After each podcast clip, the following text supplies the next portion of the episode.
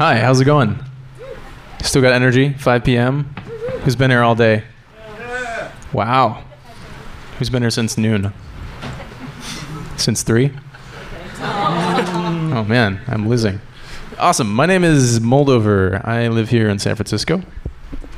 I'm an artist. I perform. I write music, and uh, I do it with electronics often, and it's led me into this territory of designing instruments like this. And so I'm up here on a panel uh, where we're going to talk about new musical instruments, and I've got some amazing people up here with me. And so I'd like for us each to do like a little introduction of ourselves and maybe a little bit about one or more of the instruments that we have created or helped create. So this is Keith McMillen.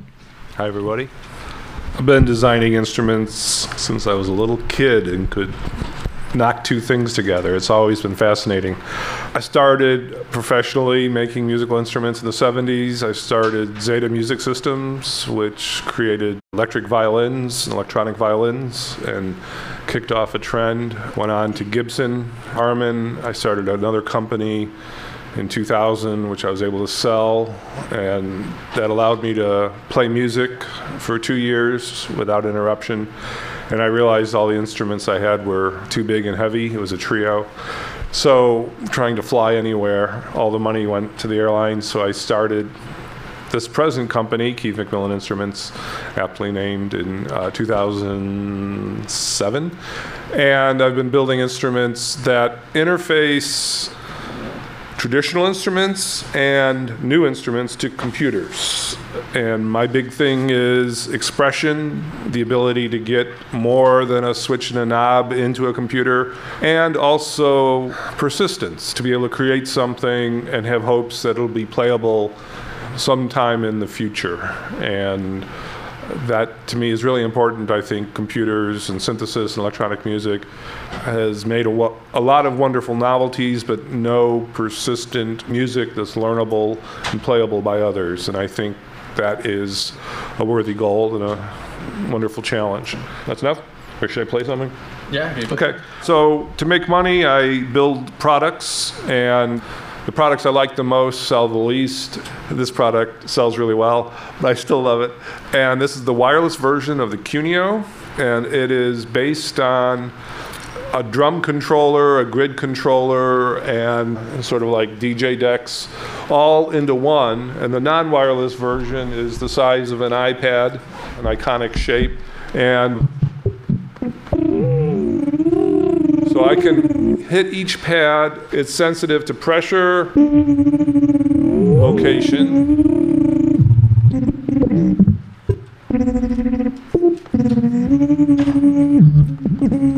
So it'll operate like a, a grid, an 8 by 8 grid. These are all sliders that'll do VU functions as well and people use it a lot for EDM music.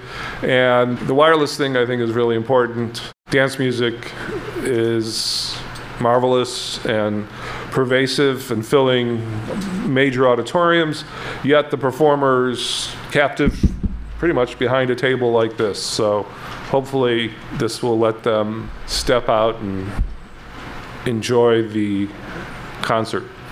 Thank you.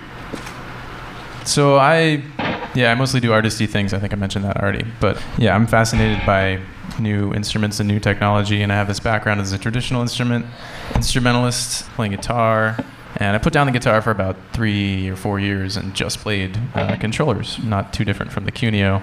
And this is an exceptional and new controller. The ones that were available, actually more like five or six years ago, were not as expressive and could not anywhere near match the expressiveness of a, of a guitar. So most of my interest in instrument design has been bringing traditional instrument aesthetics and ideals into more modern instruments.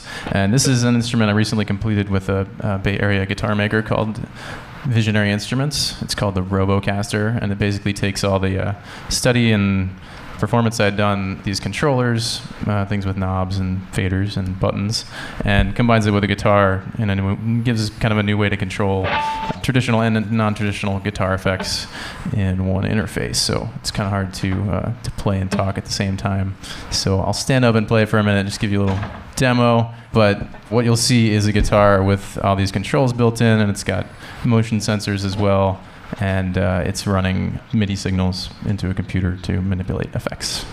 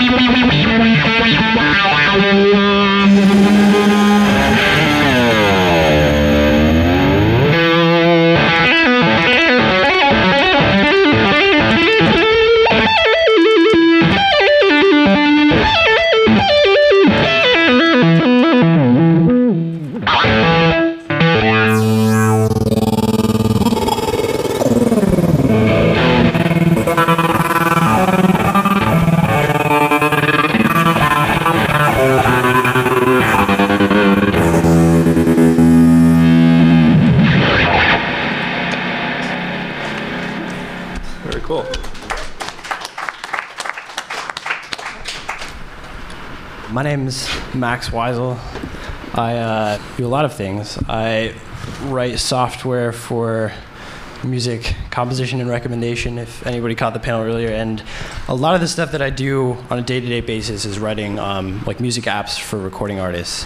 And, and the last project that I worked on was this set of apps for Bjork. I can demo a few of those here. Actually, you guys can go download it. It's fine. It's public. I'll show you some of the other stuff that isn't public. There's sort of two sides to the instruments that I build. Some of them are more toys and kind of uh, ways to look at interfaces for new instruments, and others are instruments that are designed to kind of play the music of today. And so one of the more experimental ones is one I'll show you right here. Cool. So um, for those of you who can see it, this is a damn. This is just a small little sequencer, and you can set a bunch of different notes and drag the string to change it. And that's nothing revolutionary, but it's it's an experimentation with playing style, in that you can. You can swing it to play each note.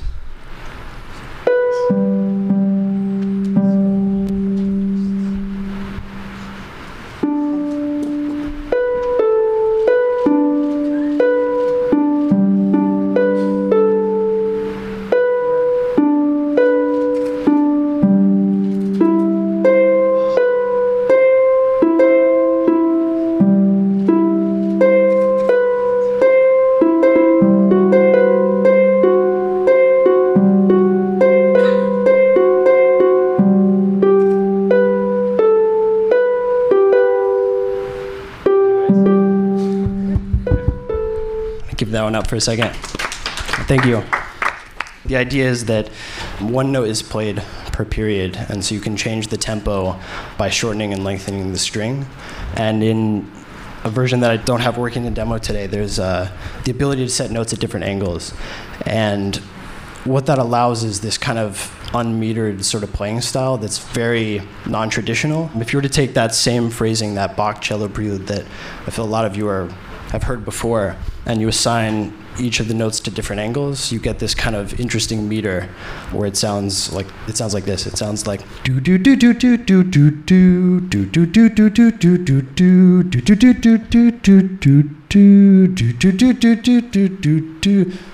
sure my pitch is awful right now, but it's but it's interesting because you get kind of this oomph from the the like device speeding up, and so a lot of things that we build are interfaces for experimenting with new forms of performance, I guess. And I'll pass the mic along.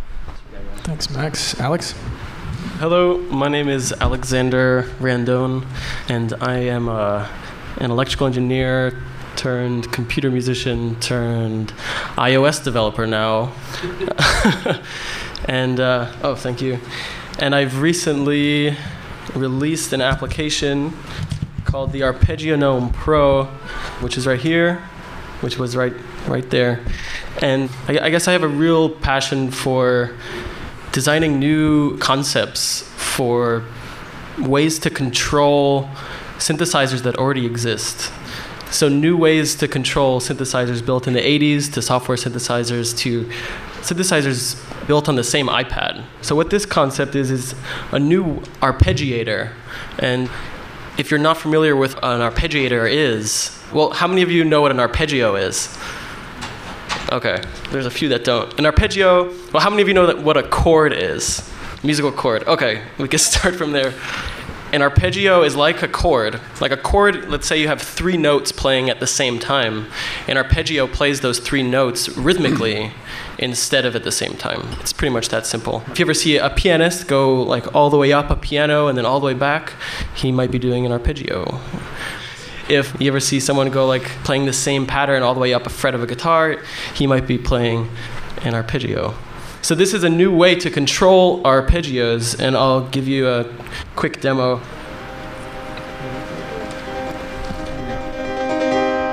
Okay. You guys hear that? All right, so right now you can make it louder, go like this, with the x-axis or the y-axis of the accelerometer. All right, I'm gonna do a demo right now, and what the app is gonna be doing is it's controlling a piano inside GarageBand. So my app is sending Core MIDI, which is a protocol for musical instruments that's been around for 30 years, to communicate with another app that is making the sound. So my app is just the control source. All right.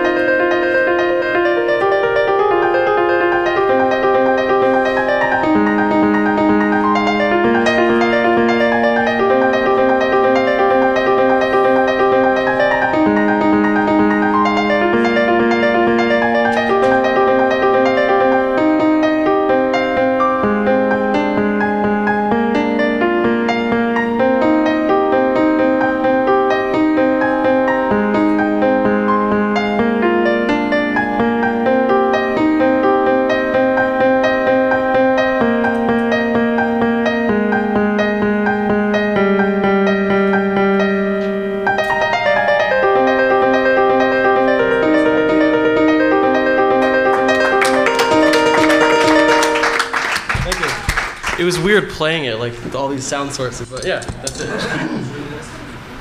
What is the name of the app? Oh, the name of the app is uh, Arpeggionome Pro. That's out. Right That's that's out in the store now since uh, December 28th. And there's an older version just called Arpeggionome, which is the first iteration and doesn't have MIDI. It's more of an entry-level interactive arpeggiator.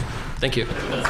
Awesome. Well, I'd like to start with some sound music because going to talks all day about music and tech. I like to, to hear some of that. So, anyways, we can get back to the talking. And I thought it'd be good to open up a little bit with maybe you guys could just talk about a really great thing we have here is a variety of different instruments. Like mine's based on a traditional guitar. Keith is doing really interesting stuff with tactile sensors. We got software, you know, benefiting from motion control as well. So there's pretty diverse group of, of instruments you see on stage. So the question I'd love to pose to you guys is why are you working with the technology you're using and what's sort of the ideal behind your craft? Like what, what are the qualities you like to instill into your instruments and yeah, and why are you making what you make? Alex? I guess I'll start.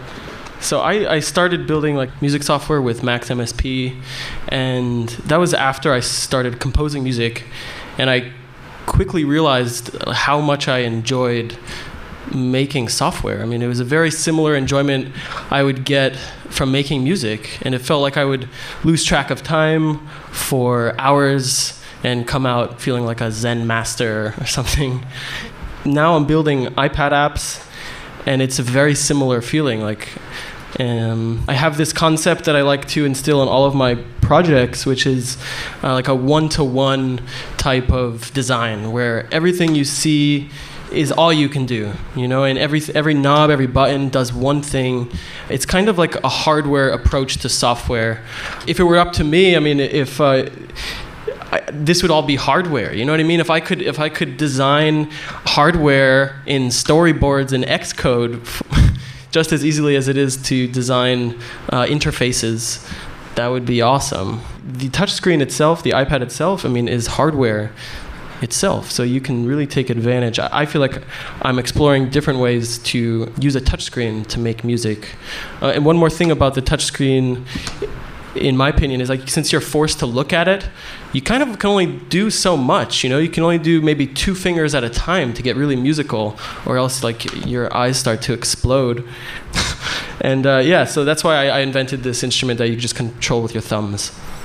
I think I think a lot of it was the same as that as a kid I was always fascinated by music and I guess computers or computer science and this is sort of bringing those two passions together in a lot of the same ways in that you can it's very quick to prototype different ideas and really try things and it's music is such a like moving art form at least for me in that like it, it has such a large impact and such an emotional impact that is kind of it translates to other people. I think with a lot of different with other mediums of arts it things don't translate as well, and that's purely, you know, subjective. But uh, I think it's a lot of the same thing, with the exception that what I've been trying to do with touchscreens is get away from from hardware. You don't have tactile feedback, and, and as as you pointed out, you can't rely on your vision to understand where all of your fingers are. And so I've been working on, I guess, coming up with interfaces of, I guess, interfaces that allow you the expressibility of a true instrument without requiring tactile feedback that play on how dynamic a touchscreen is and the fact that the interface can change underneath your fingertips to give you that same kind of connection you would feel with a real instrument. And Keith, you've done a lot with uh, all different kinds of hardware, but yeah. is that accurate? Are you a hardware guy? Well, when I started, you didn't have a whole lot of choice. Z80 came out after I started building instruments. So I got the best of both worlds in a lot of ways. I started off building guitars and violins and researching. The Z80 is a computer, right? Just for Pardon? the benefit, Z80 is. Yeah, it's like a first microcontroller or one of the first microcontrollers. Sorry. I was able to explore materials, and as I built electronic violins, I spent as much time looking at sensors as I did looking at wood. And, you know, thought about the Cremonese violin masters 400 years ago going to the Baltic Sea to pick out a log. And it felt like that moving on to more and more advanced sensors. So I spend a lot of time still studying material sciences and like the sensors that are in these little keyboards. You know, this wouldn't have been possible a few years ago, and now it can be done for pennies but you have to do a lot of them. So that's the downside of going full custom in terms of hardware. So my model is that if I'm going to make one for myself, I have to build 9,000 for someone else. And it puts a certain obligation on you to make it work well, of course, because each of those instruments out there has to perform because you're on stage. But it then gives me the flexibility to think about spending $50,000 to produce a tool, to produce a part. And that, I'm hooked on that. I can't get away from that flexibility in spite of the fact of all of the other obligations that go along with it. And I started programming and discovering the joy of flexibility of being Lord, master of this mental universe. And so that's grown out of the side of hardware development.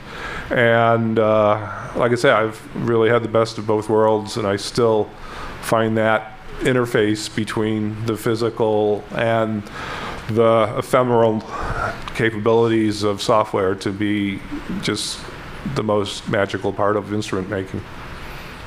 Well, we got a good hardware software dichotomy, and I think that that kind of ties into to distribution, which you know you guys is. I'm not as much involved in the distribution. I'm more in I think the marketing aspect of, of the instruments I get involved with. But I'm curious the benefits of of of that. Like Alex, I know we've talked a little bit about how the, the Apple App Store, just having this platform that reaches worldwide and you know gives gives you access to a whole a whole market that, that maybe Keith's instruments have a harder time reaching because they're physical, and you know you don't need a fifty thousand dollar tool to make parts. You can just launch it out there, but at the same time you're at the whim of Apple's hardware. You know what are the what are the pros and cons you guys see of your respective distribution difficulties or eases? Well, I think what we're starting to see is um, an indie music app revolution kind of thing, uh, similar to back in what 2008 when um, indie games became popular because of Steam and distribution outlets like that. It's really amazing what one man or woman or or one small team can really do to shape music now, especially with the App Store, the Apple App Store more than anything, just because the iPad is such an amazing product, in my opinion, to develop for. But yeah, I, think the App Store is an amazing thing, and apps like, you know, Audiobus and and so many others. Just like few people reaching so many people really easily is kind of cool. I think there's also something to be said about um, the software that Apple provides for iPhone and iPad to developers, in that there are frameworks, and I'm, I'm sure you have experience with like like Core MIDI and Core Audio and things that are this wonderful foundation to build upon. And while some people think that you know, Apple's ecosystem can be restrictive, especially with the App Store review. Some of the tools they give you are just not available anywhere else. And the foundations of all of the audio processing on, on the iPhone and iPad come from the Mac, which are like anyone who's written audio plugins or anything like that knows that it's it's extremely well done and better than anything that's out there. Yeah, supporting applications on the Mac is really uh, a joy until they change something on you. Having physical products, I have to um, sell them, and usually musicians looking to buy a physical product, they want to touch it. So, in many ways, I'm constrained to the traditional distribution outlets, and it's something I know it's changed a lot. We sell a lot through Amazon. We just signed a deal to be in every guitar center in the world. So, my heart sort of felt pain and joy when that moment occurred but I believe it's a good thing and it puts these instruments out there so people can try them. And so I have to build a thousand at a time and keep inventory, and I would love to be able to issue license codes. Uh, and we make a lot of software. I've got 15 incredible people working with me, and two thirds of them are programmers. And so there's a lot of software that comes along with the hardware product. Uh, and I was able to finance a lot of this with Kickstarter, which absolutely blew my mind. Uh, the support that I got for QuNeo a year ago uh, was tremendous, and have made uh, with the two projects over two hundred thousand dollars in Kickstarter um, pledges, and that's something that um, couldn't have been done a few years ago. Years ago, so uh, the channels for distribution, even of physical products, continue to evolve. Well, I don't want to seem like or present the idea that there's software and hardware. It's actually kind of a weird, fuzzy world right now, which is something that I deal with uh, frequently. Like my instrument has a, a, Arduino inside. That's the microcontroller platform I chose to use, and part of my reason I use that because it's uh, kind of a DIY open source thing, and it means the project is hackable by others and more flexible. But there's this really interesting separation that's been around for a while with digital instruments between the physical interface and the sound that you're actually creating. And um, we're, we're all surfing that kind of weird, fuzzy space. And something I think about a lot is, is the people that play these instruments. What do they, what do they want? You know, I, as a traditional musician, love when I have something physical and tactile that I can play and feels like musical instruments I grew up and grew up playing and the, everything in my physical universe that I enjoy playing. And I think part of why Alex's instrument is so so successful is his, one-to-one mapping, as he calls it, where it's a less interactive interface and it responds like you think it will. A lot of things built into the Apple iOS are like that, you know, where they pattern themselves after things in the physical universe and they have inertia and you know all these little physics uh, built into them to make them simpler to use. But what do you guys, what do you guys think? Is there is there is there too much responsibility placed on players of something like a QuNeo? Like I get that, and it doesn't make sound, but is, is, that a good thing in your opinion? Is that fine? How are people responding to that? And you know, similarly, I'd ask, you know, what when when the whole thing is there in one package and you turn on and it works and there's no setup involved, like is that is that better? Is that too small a box for the player? I don't know. I I was forced to distribute for free along with the QuNeo templates, right? So it'll work with all of the major applications and we have videos. So it does a lot out of the box, but I do expect the user to put some time into it. You know, if you want to play clarinet or traditional instruments, you you're supposed to put your 10,000 hours in, and you know maybe that's 10,000 milliseconds nowadays, but you still have to put some time into understanding what the instrument can do and what it can do for you. People will have unique requests, and we hear a lot of them. And I'm always delighted and amazed when someone asks for something that uh, we've never considered. So um, for it to be viable, it has to be uh, satisfying in the short term, but be deep enough that someone can continue to explore and invest themselves in it in the long term. I feel like I was one of those customers that would like I I got really into the monome first, and I got really into making uh, software applications for the monome. And then uh, I, I, built this thing, which I wanted to be like a touchscreen monome. And that was relevant when I made it because that was before the iPad came out. But now it's kind of, you know, pointless. I still really like it, just for the note. the knobs alone Yeah, but honestly, like, when you're using touchscreen, you could have like slider knobs on the side and just you don't have to raise your hand, you know, to lift it. But I guess what I was getting at was like I feel like I was one of those customers initially, and it's led me to building very specific controllers, like very specific software for the hardware. I, I don't know, maybe it's called middleware. I don't, I don't know, but I think there's something really satisfying when when you build something and it's doing it does one thing and it does that thing really well. Um, yep. I think there's something to be said about um, how all these instruments sort of fit into the larger picture, and that these are all just interfaces. From looking around, like no one is actually creating the sound you hear. They're more controlling another piece of software that's actually producing the sound, and it's more giving you a much more organic interface to that to that software. And I think that that's brilliant. That, as you said, like if you can concentrate on one piece of that puzzle and do it really well, and make sure it plugs into other pieces of like you know things like Ableton Live and and different audio plugins that can synthesize audio really well, you get this much more just beautiful and sort of concrete picture out of it. I, I feel like if like if there are enough of these really novel controllers that do one specific thing really well, um, you know, there may be another piano or guitar that just becomes popular naturally from that one thing being available for so long and people buying it and playing with it and enjoying it. Yeah, that's something that fascinates me because you mentioned the monome, and I know uh, Keith's QuNeo. It's got 16 pads, which we know these are these grid-based interfaces seem to be something that's become really popular. I mean, I know massively popular instruments in recent years are like the Novation Launchpad and um, the APC um, Ableton controller and all the the 16 pad things based on this, you know, old drum machine. And uh, it seems like it's it's becoming a, a standard, if you will, to have these these grids.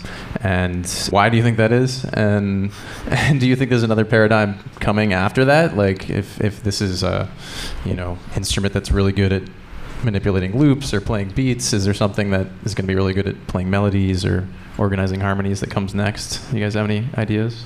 I think a lot of it comes from the EDM genre. I don't know if anyone caught that panel, but um, a lot of electronic music nowadays isn't performed live. It's it's all about composing this set beforehand, and these are brilliant controllers for triggering different portions or, or kind of going along this kind of pre-written composition to give it this like humanistic aspect, and or kind of keep things from being just a canned set that you just press play and, and walk away from. I think it's more that it's uh, a step away from the QWERTY keyboard.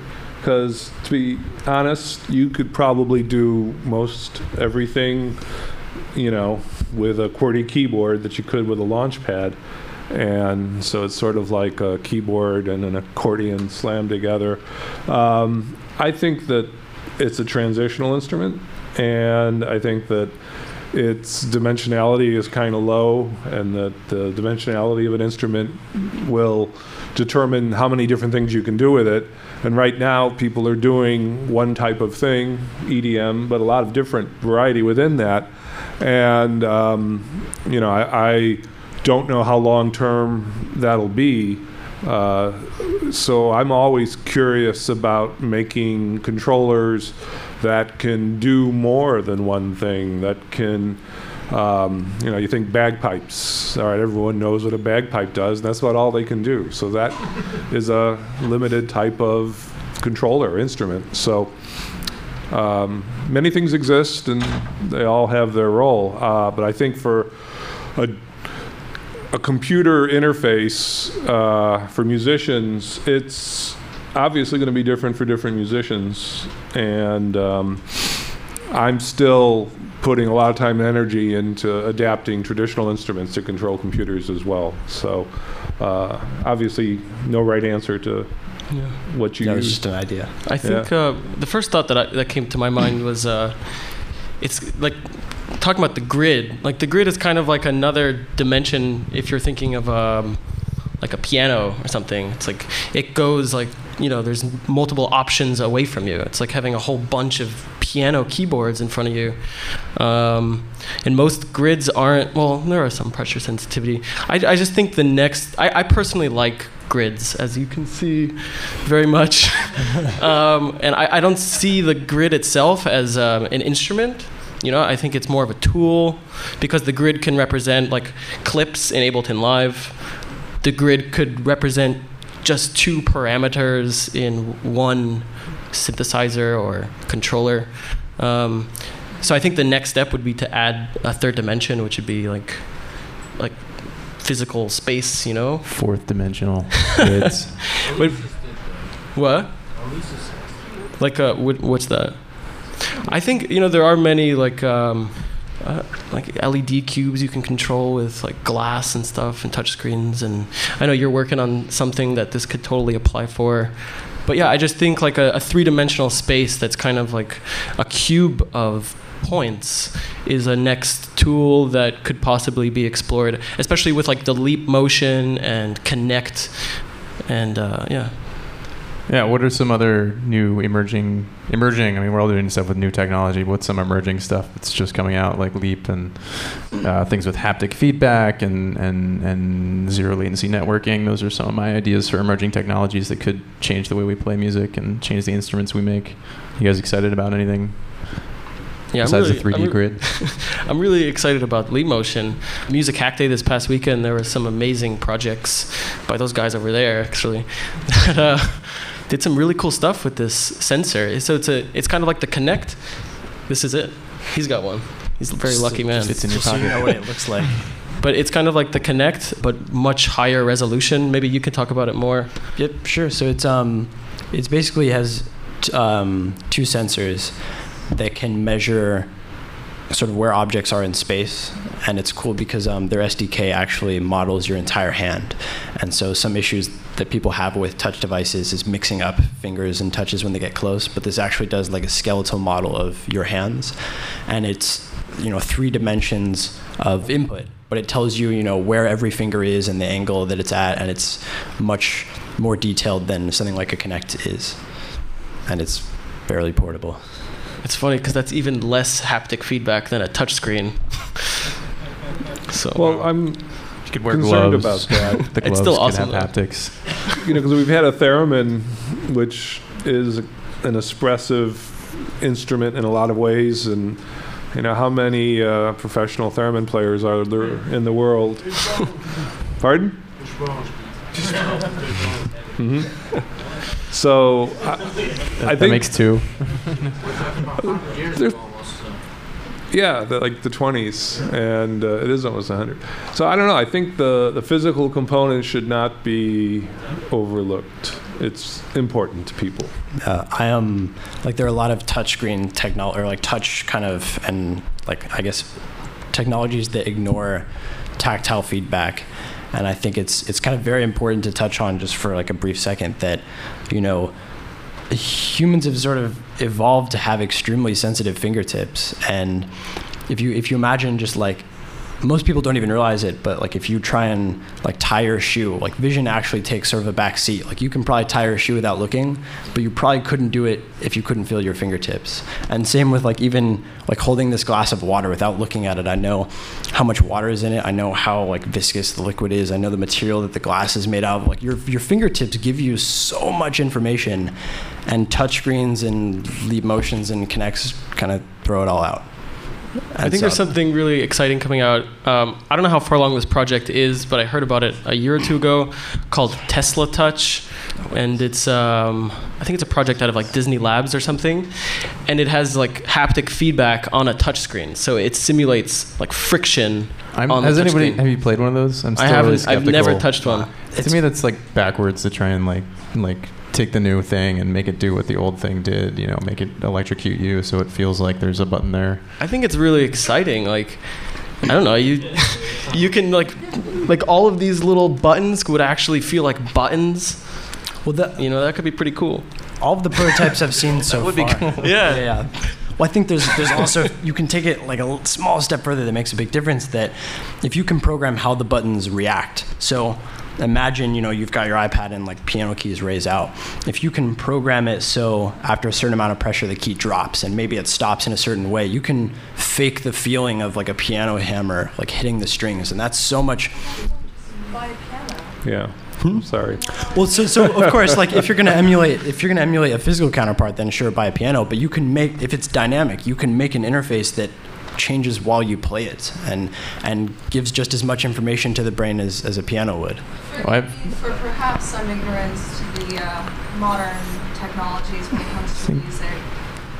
Oh, we're gonna do the question and answer, interactive. Go for it. I'm a pianist and a terrible one at that, just bloody awful. But what I will tell you, and any musician will tell you, is what makes music beautiful is that little bit of human error in it that mirrors this completely chaotic world, off beat, off measured, off key. That's what makes music substantial. So how can something so perfect, so run by technology, have any sort of substance later on? I'm still playing guitar. I don't know. I think that human that human error can be made at an abstraction above playing a piano. Like if instead one note is playing like 15 notes per second. Oh, well, that could definitely be um, a result of this haptic feedback um, that we talked about on the touchscreen. I just think like it, maybe the first step in in making really new, innovative products is remaking what we know, you know, and playing around with those ideas and being inspired with the new tools around us. Um, Like these are just stepping stones, and and of course this isn't perfect and isn't a direct replacement for something like a piano. But if you imagine you get to the point where you can replicate a piano perfectly and like a surface that shapes itself into it, well then you could make any instrument. You could make Yeah, but it's so hard to learn any instrument that, But you can, to you have can that get variability. Of, you can get I rid think. of those that, those barriers, like learning how Okay, well, play that, that's another. For sense of convenience, yes, but I mean, if you really want to make music, if you really want to be recording music, I say stick to the old school stuff. And, you know, yeah, I'm a little bit more old fashioned in that sense, but I mean, this is stuff that should be used almost in a way of showing people music, but not something that should be substituted in for learning music, I would say. That brings up a whole nother topic, which is, you know, accessibility. Should you be able to play an instrument without learning it? And, um, you know, that you look at the game world and pe- kids drive cars without having driven a car, and some of them get pretty good at it. But I, right. Uh, it's a tough. Um, I don't have an answer for that one. I, I think it's marvelous that someone without uh, on Christmas morning can be making music. I got a little Fisher Price xylophone when I was like five years old, and I think my parents divorced over it. But uh, I sure had a good time. Uh, so it's, it's a again, it's a tough call. Yeah, the, the xylophone is something I think about a lot too, where it's like, you know, instruments don't have to have the maximum conceivable expressivity and morphability and be able to sound like everything. I don't think there should be like one instrument to rule them all because there's still, mm-hmm. you know, your first instrument, my first guitar was not, you know, as difficult to play as the thing with all the knobs and faders all over it, you know. And there's this thing to like, also people who don't play music professionally like I do, like they don't want to spend 10,000 hours learning the instrument. They want to play like a Beatles song, Sure. you know, after five days with it, you know. So these instruments, I, I think you could totally think of them in that way. And a friend of mine has a category of instrument he calls casual instruments, like casual games, where it's something you pick up and you, you just jam on and you have a little fun, and it's not, you know, your your life's greatest achievement to to play it. just a small thing about the piano example. I mean, a, small like if, if, if you think about it, you can make physical instruments and remove some of the barriers that aren't maybe necessary. Um, prime example for those who I'm just going to quick intro to music theory. Um, every every major scale has the same distance between the notes. They're just starting different places. And on piano, if you start at C and play all the white keys, that's C major. But for every other major scale, you have to learn the sharps and flats, even though they're the notes are the same distance apart. But to play the same composition, you know, a semitone higher, you have to. It's like a completely different world. And that, personally, I think is a, is is bullshit. Is that you? Sh- That's why they invented the accordion, isomorphic accordion. Well, so, well, so that's what I'm saying is like you. That's a limitation that is is like it. You know, maybe you make mistakes and that results in a composition that everybody loves. But I think if you were able to make a physical instrument that you could des- like write with software and prototype, you know, make a new instrument on a daily basis, um, you can remove some of those barriers that aren't. I mean, necessary, or even maybe add some barriers to make to improve. You know, make an instrument that's so difficult you can't play it right, so you get interesting combinations. I mean, there, there's a lot of different ways you could take The oboe.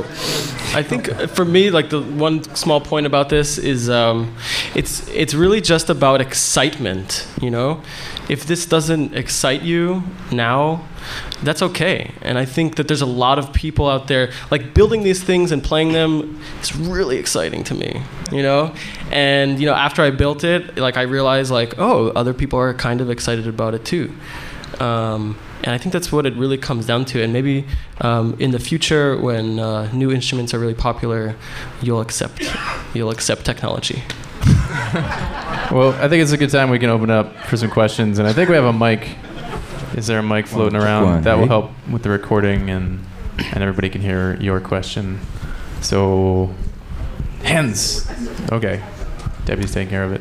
Hi. Um, so, in addition to other things, I'm a performer, and um, I use an iPad with Lemur um, as um, as my interface because of its flexibility, um, because its adaptability, um, and that's obviously the point of it. But uh, that being said, I hate using it.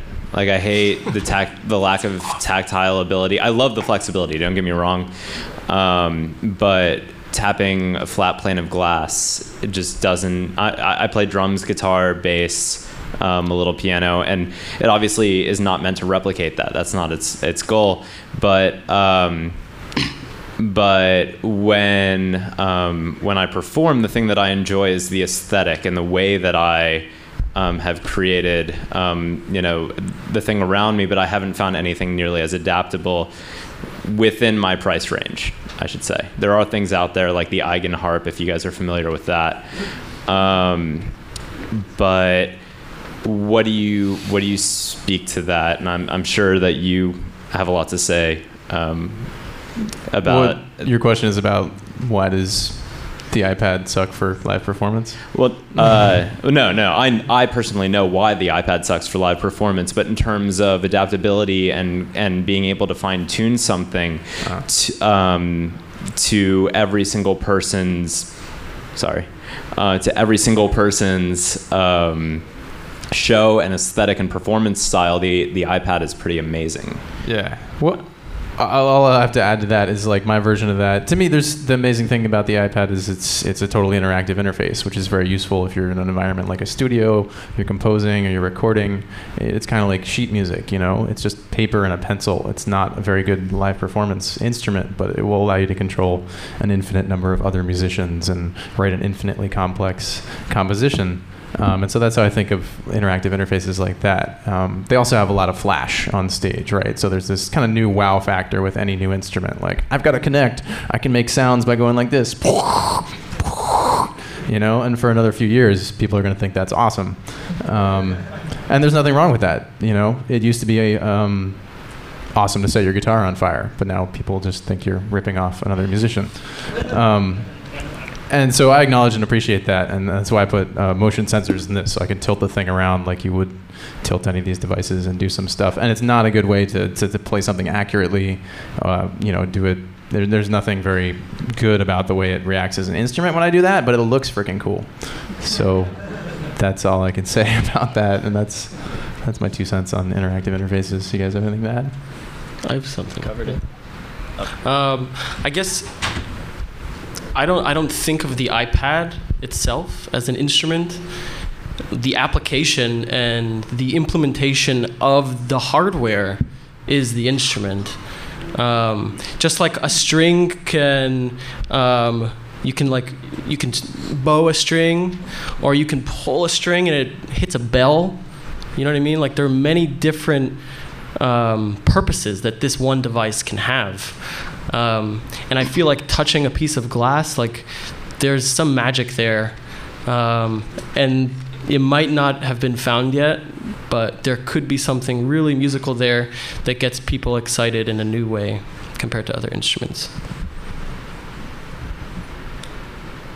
Any, next question. Uh, yeah, I have a question for all of you. It's kind of uh, so it's kind of about the openness of instruments and how like traditional instruments like a piano or a guitar like you could find different ways to play it that really wasn't meant to be played like a player or a, you know a prepared piano where you're like sticking different objects into the inside of the piano to make it sound different or like playing a slide guitar or something like uh, what about these new instruments that are all closed down um, like and you can't really modify them to create a new way of playing it is there do you guys have any like plans on kind of like catering to DIY instrument makers or I just- instrument modders I wanted to clarify a little bit.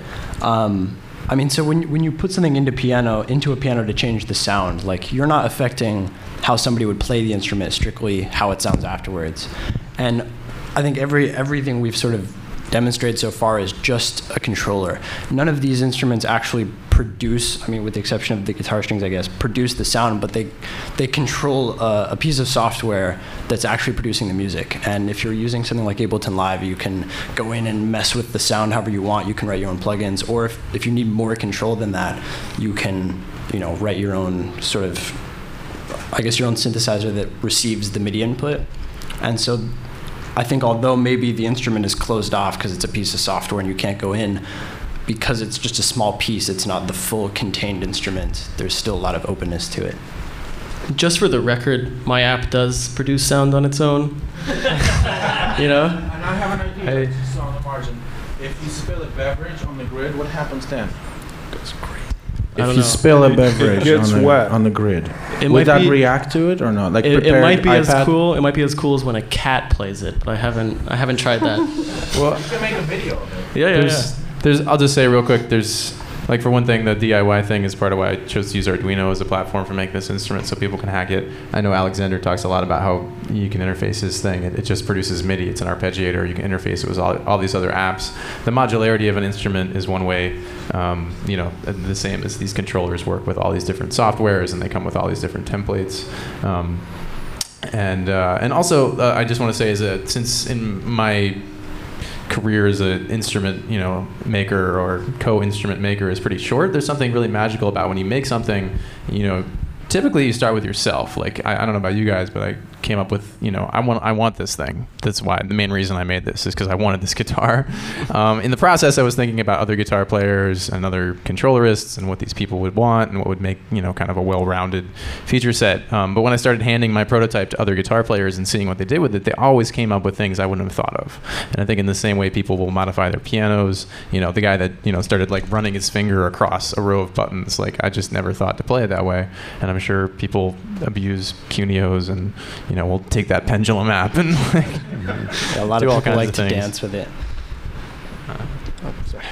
I, I have a question for all of you. Uh, Alexander, we were talking about this a little bit uh, a couple days ago, but what what do you guys think uh, are a couple parameters that differentiate the music toys from the actual usable instruments? So we were talking about uh, it has to be able to fit into compositions that's already written, so it has to be able to be in any key, in any mode, and it also has to uh, be able to save scenes so that you can use it in live performance. What are some other uh, things that you guys have found differentiates like the music toys from the music performance tools?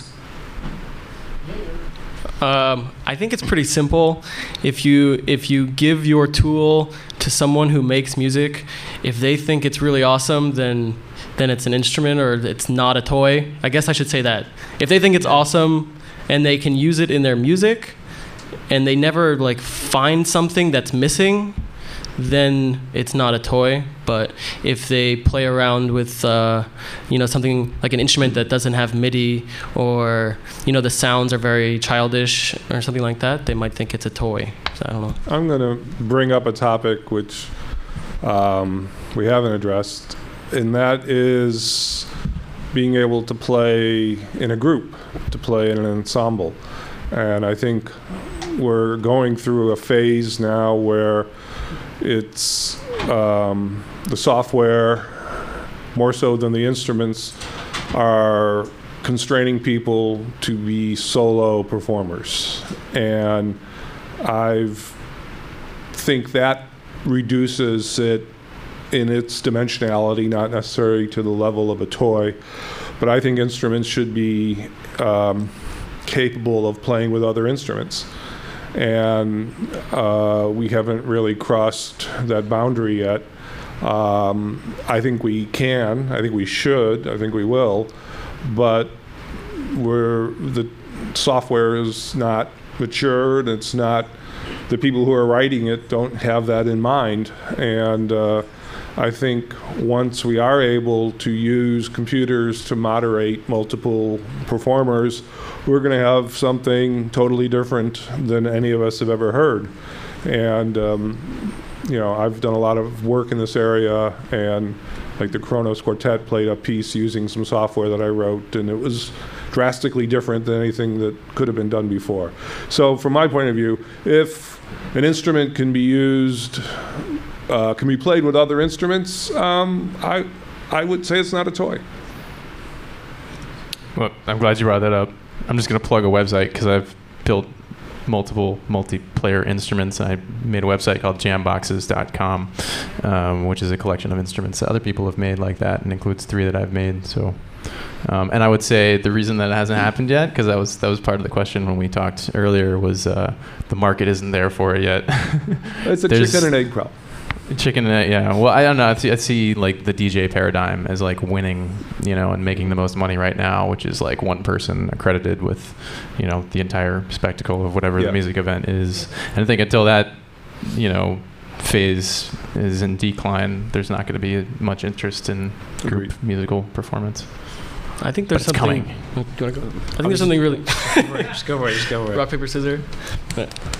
All right. Um, I think there is something magical and, and hidden in this uh, multiplayer type of music making. Like almost like it's a, at least my concept of it, and I have played around with it before.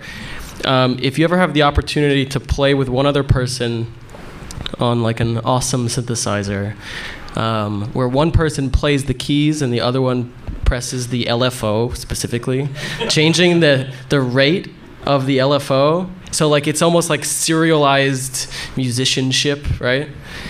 It's awesome. It's really and you like you start to jam like you would jam if you were two on parallel instruments. And you start to f- discover these amazing combinations that you wouldn't be able to do unless you had four hands. Yeah, I you have an I was just experimental trio that we play play publicly uh, guitar, violin, upright bass, and the instruments were all going into a central computer. And if the violinist played a certain way, it would change the timbre on my guitar. If the bass player moved to a different octave, my instrument would shift in what I could do. And I have never listened so closely to other musicians it, it- it's like you know someone at the ATM with a gun to your head. You hear every syllable, and um, for me, that is exciting. That's the future. Okay, well, I'm getting getting the end card. So um, Oh. maybe we have time for one more question because it's the end of the day, and there it is. Awesome. It's really more of a comment and an appeal. The comment is that um, it's kind of it's easy to forget that even frets on a stringed instrument were considered technology that gave access to people that were less talented than others with perfect pitch. Same with microphones and vocalists. Vocalists used to have to be able to project loud enough to fill a theater, and now singers with quiet voices like my own can get that job. So it's technology that was once considered cheating is now standard tools that people don't consider cheating anymore. So I think it's, you know, when you look at this technology, remember that it's new to you, but one day it's going to be pretty standard and you should get over that part of it. And and the other thing is uh, it's more of an appeal as a as an artist that is not an inventor I would like to see a controller that allows me to to control effects on music and visuals simultaneously. Solid. Have you So can of- you please oh, get to work on that? Thank you. There- I'm there's a really cool iPad app called Thicket. Oh yeah, Joshue Ott. You have it? I have it too. Thicket and Thicket Classic. Really neat. You're controlling audio and visual at the same time, like it's one complete experience. In four dimensions. All right, I think that's all the time we have for today. Please come ask us some more questions if you have them, or at least me. And I'm sure you guys are happy to answer questions too. Make some noise for these wonderful people.